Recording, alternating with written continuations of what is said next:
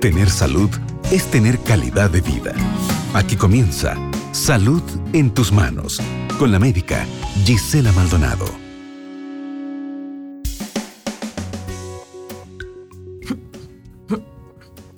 ¿Qué haces? Estoy haciendo ejercicio para cuidar mi vientre. Pero si tú no tienes panza, ¿por qué lo haces? ¿Sabes por qué es importante cuidar el vientre y cómo debes hacerlo? Hoy quiero contarte de esta zona anatómica de tu cuerpo, de la cual debes saber ocuparte.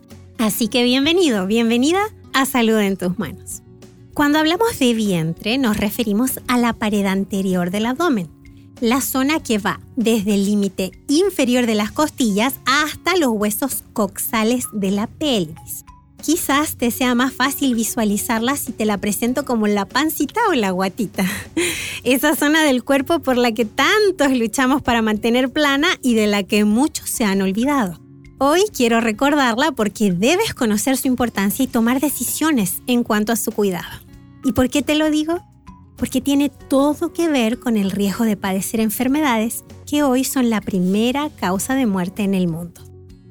El vientre es la zona de tu cuerpo que de estar aumentado te pone en riesgo de sufrir enfermedad cardíaca, hipertensión arterial, síndrome metabólico, resistencia a la insulina y diabetes mellitus tipo 2. Ahora, si ya tienes una de estas enfermedades, ocuparte de cuidarlo será importante para ayudarte a controlar su evolución. Entonces, ¿qué sería cuidar el vientre? Y aquí viene la respuesta. Cuidar que los músculos de tu abdomen se mantengan fuertes y evitar que se acumule grasa en la zona abdominal. Debes saber que el vientre es uno de los lugares donde más se depositan, en forma de tejido graso, las calorías que comemos y no usamos. Además del hecho de que el abdomen es una cavidad a presión. ¿Y a qué me refiero con esto?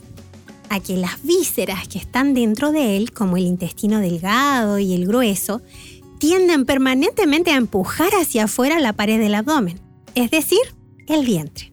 Esto hace que el perímetro abdominal tienda a aumentar con los años. Los músculos abdominales que deberían mantenerse fuertes se debilitan, pierden tono y ceden ante la presión interna, aflojándose y haciendo aparecer la poco glamorosa panza en los hombres y mujeres. Y tristemente, está bien comprobado que a mayor perímetro abdominal, mayor será el riesgo de enfermedades cardiovasculares. Entonces, recuerda. El secreto es tener un estilo de vida que promueve el ejercicio físico y nos haga comer adecuadamente en cantidad y calidad para mantener un vientre plano. No es difícil lograrlo si te convences de que es importante para tu salud. Cuidar tu salud debe ser una prioridad en tu vida. Anímate a hacer lo que sabes que debes hacer y recuerda, tú todo lo puedes en Cristo que te fortalece. Lo dice la Biblia en Filipenses 4:13. Si decides empezar hoy a cuidar tu vientre para evitarte tristezas y dolores, aquí te comparto el consejo de cómo hacer ejercicios abdominales que te ayuden a lograrlo. Pero recuerda que, si bien los ejercicios abdominales son los más efectivos para fortalecer la musculatura de tu vientre, cualquier otro ejercicio que hagas o deporte también funcionará. Entonces, la receta es hacer flexiones de tronco o flexiones de piernas de 10 por 3 por 3. ¿Cómo sería esto? Te recuestas boca arriba sobre una superficie dura pero acolchada, como una colchoneta sobre el suelo.